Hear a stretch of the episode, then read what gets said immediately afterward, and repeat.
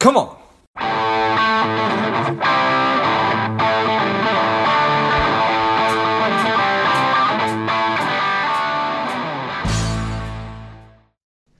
Welcome to Lifeblood. This is George G, and the time is right. Welcome to today's guest, the strong and powerful Nikki Rausch. Nikki, are you ready to do this? I am so ready. All right, let's let's go. Nikki is the founder and CEO of Sales Maven. She's a sales coach, a trainer, author, speaker, and podcaster. She's teaching her clients how to authentically move people through the selling process in a way that builds relationships, creates true connection, and results in more closed deals and long-term clients. Nikki, tell us a little about your personal life, some more about your work, and why you do what you do. Well, I live in Boise, Idaho right now, which we were just saying before we started this is now cold for me. I lived in Seattle for 27 years and I just moved back and yeah, I'm getting, I'm adjusting to the cold. Um, let's see. My business is Sales Maven. I really focus on teaching people how to have more strategic sales conversations. So I specialize in the actual conversation where you're communicating with somebody either live, in person, over the phone, or even via email. How do you move somebody through the process and do it in a way that feels really good to you and feels really good to the buyer? Nice. And what is it about sales that that you like or how did you find yourself doing this? Well i actually got my first professional sales job from a college project. So i've been in sales for now for over 25 years. And uh, what i really love about it from a salesperson's perspective is the opportunity to um, really create your income you know you're in charge of what you're going to make. So coming from a very corporate background i loved that i was never stifled. Like i could always make more money by continuing to grow my business and the sales piece of it. I also really really love relationships and conversation. So how can you deliver something in a way that feels really good to the other person. So it's not about trying to convince people to buy your thing that they don't need or want. It's about understanding what's going on for this person and can you be of service to them. And I really have built my career on this idea of being of service. So that's kind of what I love about sales. Nice. So I started my sales career in 2001 and I was selling life insurance and at that time, it was literally I don't know if people were actually selling life insurance on the internet, but the company I was with is like you can't sell life insurance on online. So it was all you know face to face, belly to belly, eye to eye kind of stuff. And now today, it's obviously considerably different, if not the opposite, because of the pandemic. Yeah. And I'm sure that uh, that you navigate online stuff and, and just just really kind of everything. So how how do you think about sales? Is it the same as it's always been? Is it different?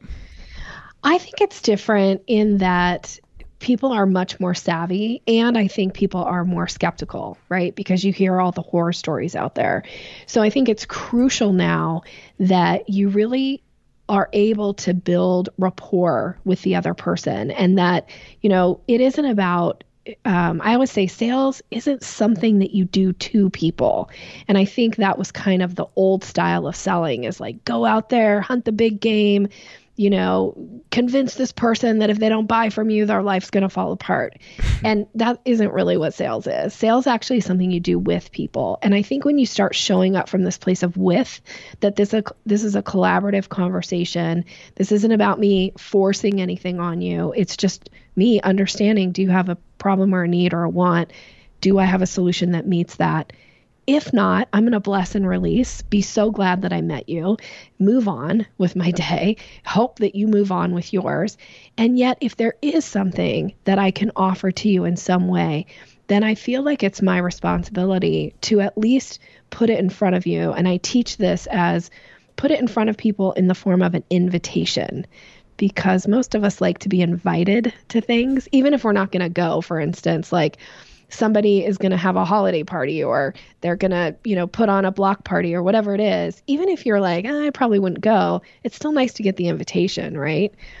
And I think about sales in the same way is that if you have something that somebody might find value in, it is your obligation to issue that invitation and they can accept or decline. And it doesn't mean you're a bad person or they're a bad person if they decline. It's just information. So make sure you're inviting people. Make sure you're making it so easy for people to take a next step with you. I like it. Lots of really good stuff there. That's something that I suffered with early on in my career. I felt like I was doing something to people and not for mm-hmm. them, or to your point, with them. So that's yeah. a really, really important thing. And I like the language of bless and release a lot. And I love this idea about um, extending an invitation. So tell me a little bit. Can you give me an example or tell me more about that? Yeah. So, for instance, let's say that you meet somebody, and I'm just going to use life insurance because you brought it up, Great. right? And somebody says, you know, oh, what do you do? And you said, oh, you know, I, I help people feel confident in you know what's going to happen as their life progresses or whatever you say about that and they go ooh what does that mean and you go well there's a life insurance policy and they go oh life insurance policy yeah, I don't have one of those. So I would see that as a potential buying signal. And sure. I would say, is that something you'd be interested in chatting more about? That's an invitation. Got it. And then if they say yes, then I'm going to say, you know, well, let me ask you some questions and find out what's important to you and see if we have a plan that would make sense for you. And then I'm going to ask them some questions, find out what like what the plan would be, and then I would say, you know, I do have an idea of a plan that would be a good fit for you. Is it okay if I tell you a little bit about that? Notice I'm issuing an invitation again. I'm also asking permission as well. I never go into hard sell mode like, oh, you don't have life insurance, you should buy one. You, here's what you should buy, and you know, it's like, no, wait, like get these yeses along the way. Make sure people are in. Issue invitations. Let them say yes or no. Because frankly, if the if their answer is no, if you say, well, would you be interested in talking more about that, and they go no, you don't want to be the person who didn't like miss that step and was like, oh, well, you need a life insurance policy. Everybody needs one, and here's what you should buy. Because now what you've done is you've broken rapport with them. You didn't you didn't have their permission there was nothing about them that indicated they were interested in hearing your offer. So chances are, even if they do decide to buy a life insurance policy, they're probably not going to buy it from you. Why do people resist this? And if they do, um, or if once they know, do they continue to resist and, and, and maybe why? I think the biggest thing is that we all don't like to be judged, right? Mm. Like, who wants to be judged? And it's harsh judgment out there. Like, we're all used to, you know, oh my gosh, be careful what you post online or be careful what you say because somebody's going to come at you. And so I think it's this idea of judgment. One, like, ah, people are going to judge me. Now, the thing that I teach around sales is that you cannot be focused on you you cannot be focused on what are they thinking about me and are they okay with me? It's like, no, be focused on the other person and are they comfortable? Do they feel good about this conversation? Are they engaged in the conversation? because then when you take yourself out of it it takes some of that pressure off about like judgment and then the other thing the big thing which I, I feel like everybody talks about this in sales is this fear of rejection like, oh my gosh, what if they say no to me? I'm going to feel so rejected. And the idea that I often give, or the story I'll say, is you know, let, imagine that you go out to a restaurant and you have an amazing meal. And at the end of the meal, the waiter comes by and says, you know, can I show you the dessert menu? And you say, oh, maybe next time. I can't possibly today. I'm so full. The meal was so great you know, the waiter doesn't go back to the kitchen and be like, Can you believe that broad? she rejected me. I offered her dessert. She said no. You know, like the so I think when you start looking at sales is like it's just an invitation. You can look at the dessert menu or not, and you can decline and the relationship can still be intact. Then I think the pressure comes off of a no isn't rejection. Sometimes it's a not yet and sometimes it is a no, but it's not like you're a bad person or you did something wrong. It's just information. Move on. So maybe I should change my approach because I've always said yes to dessert. Just as, uh. as hey, I like dessert too. Please show me the dessert menu. Out of fear of rejecting the the the server, I, I, just I just I just never wanted to do that. So no, never want to reject the server. And also, isn't it still nice? Like if the server doesn't offer you the dessert menu, right? Like if you're the customer and the des- and they don't even offer to show you the dessert menu, they just bring you the check. Don't you sometimes feel a little bit like, uh, excuse me, maybe I want dessert tonight, right? So it's the same thing with sales. If you don't offer to other people, they walk away or they leave the restaurant going like, "Wow, they didn't even want like it's like they just wanted me out of there. They just wanted the table turned. That doesn't feel good. So when you don't offer people the opportunity to work with you, they leave feeling like you didn't even offer them the dessert menu. How dare you? Yeah, what a what a great way to look at that and and and and to think about it. Right? Does this waiter think that I'm overweight and I shouldn't have dessert or something like that? Or exactly. does does George think I'm broke and I can't afford insurance? You know, he didn't even ask if I wanted to buy. Yeah, yeah. Nice. People make up stories because we think the whole world revolves around us, right? Like everything that happens is happening for me, to me, against me. So you're thinking about how they're thinking about you, but they're actually thinking about how you're interacting with them. And if you don't invite people, they walk away and they make up a story like, oh, Nikki doesn't think I can afford her services, or Nikki doesn't think I'm the right kind of client, or Nikki doesn't think I can learn how to sell. I never want people to walk away feeling like any of those things with me. Can anybody learn how to sell? Yes, I think so. I think eh, there's a structure. I, this comes from my background in neurolinguistic programming. There's a structure to excellence. And this is why I teach a lot of structure around sales. So it isn't that I'm not giving you a script like you say this, they say that, then you say this. I do like scripts, but I like them from example standpoint. Um, I like structure if you can teach people structure, they can implement it and get results. So you get to show up, be you, be your authentic self in the conversation, but understand where am I in the conversation? What's the next logical step? Uh, did they give me a buying signal? Should I issue an invitation? Did um, did they decline? Should I check to see if there's an objection there that I could possibly uncover overcome?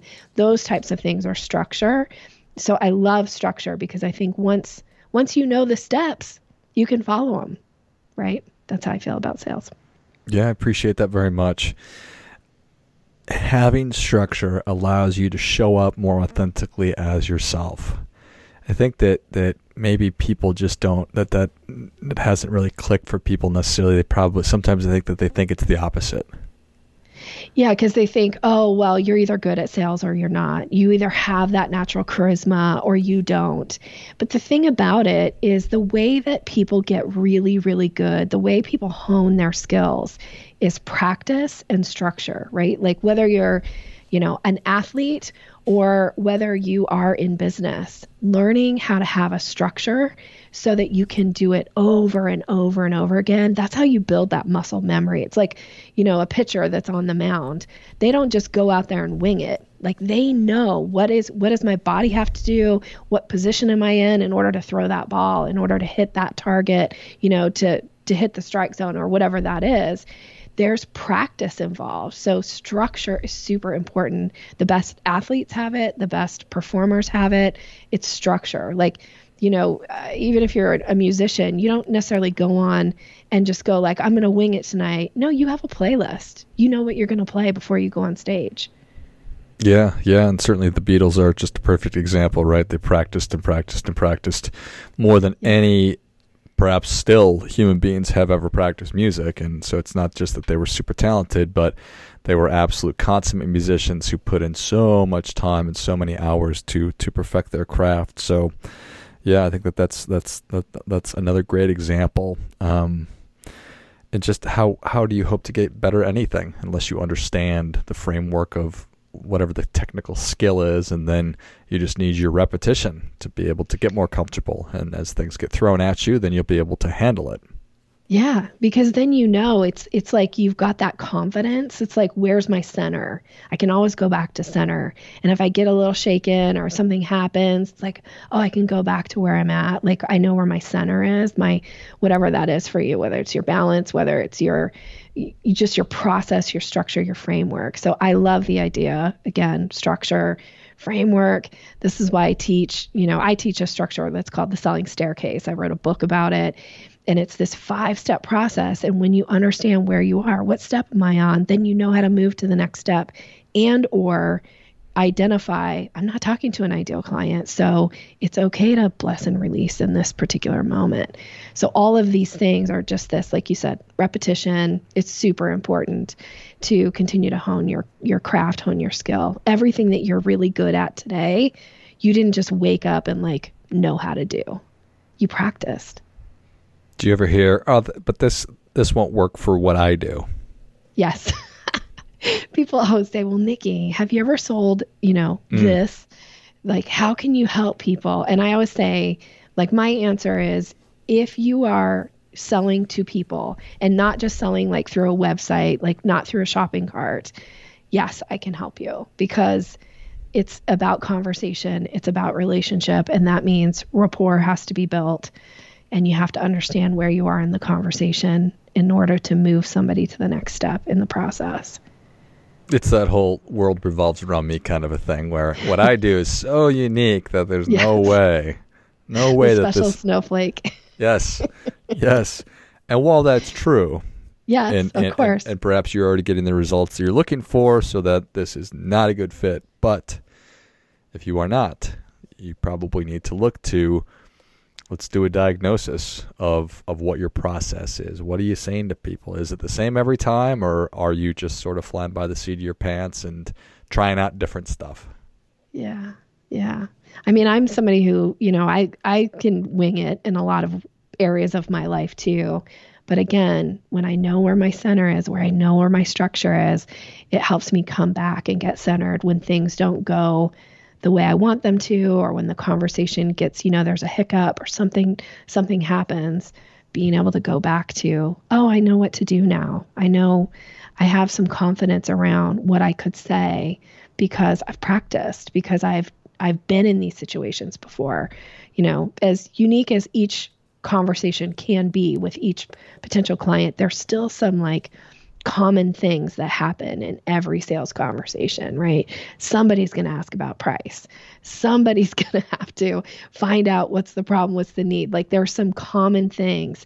And when you start to just get more confident around what's going to happen, then the sales process, again, not only does it get easier for you, it gets so much easier for the buyer. And people like easy. And if you make it easy for people to buy from you, they will. Amen. Well, Nikki, the people are ready for your difference making tip. What do you have for them? Okay. Well, I'm going to say my difference making tip, I've probably said it now, you know, 18 times, is invite people. If you're not getting the words out of your mouth, if you're not issuing those invitations, chances are people don't even know what to do with you next. They don't know what the next step is. Don't assume that, oh, if they want to buy from me, they'll let me know. They will not you have to put the decision in front of them. And the way you do it is through an invitation. Just say, is that something you'd like to learn more about? Or is that something you'd like to do together? Or is that something you'd like to place an order for?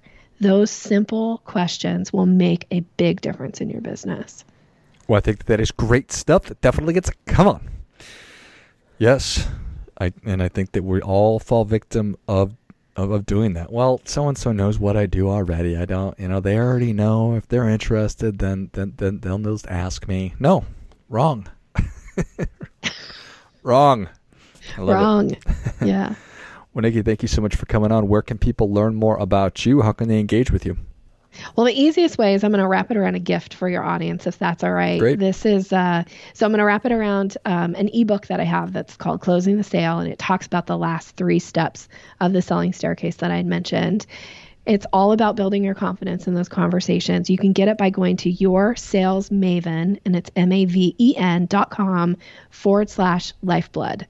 So yoursalesmaven.com forward slash lifeblood, and then we'll be connected and uh, you mentioned at the beginning, I also have a podcast. If you want to check it out, it's called Sales Maven. I'd love to hear from a listener what was their takeaway from today, or what was something I said that sparked something for them.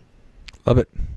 Well, if you enjoyed this as much as I did, show Nick your appreciation and share today's show with a friend who also appreciates good ideas. Pick up a copy of Nikki's ebook, Closing the Sale, by going to your sales maven, what your sales, M-A-V-E-N dot com slash lifeblood. Pick up a copy of that. Check out her podcast, the Sales Maven podcast, and I'll list all those in the notes of the show.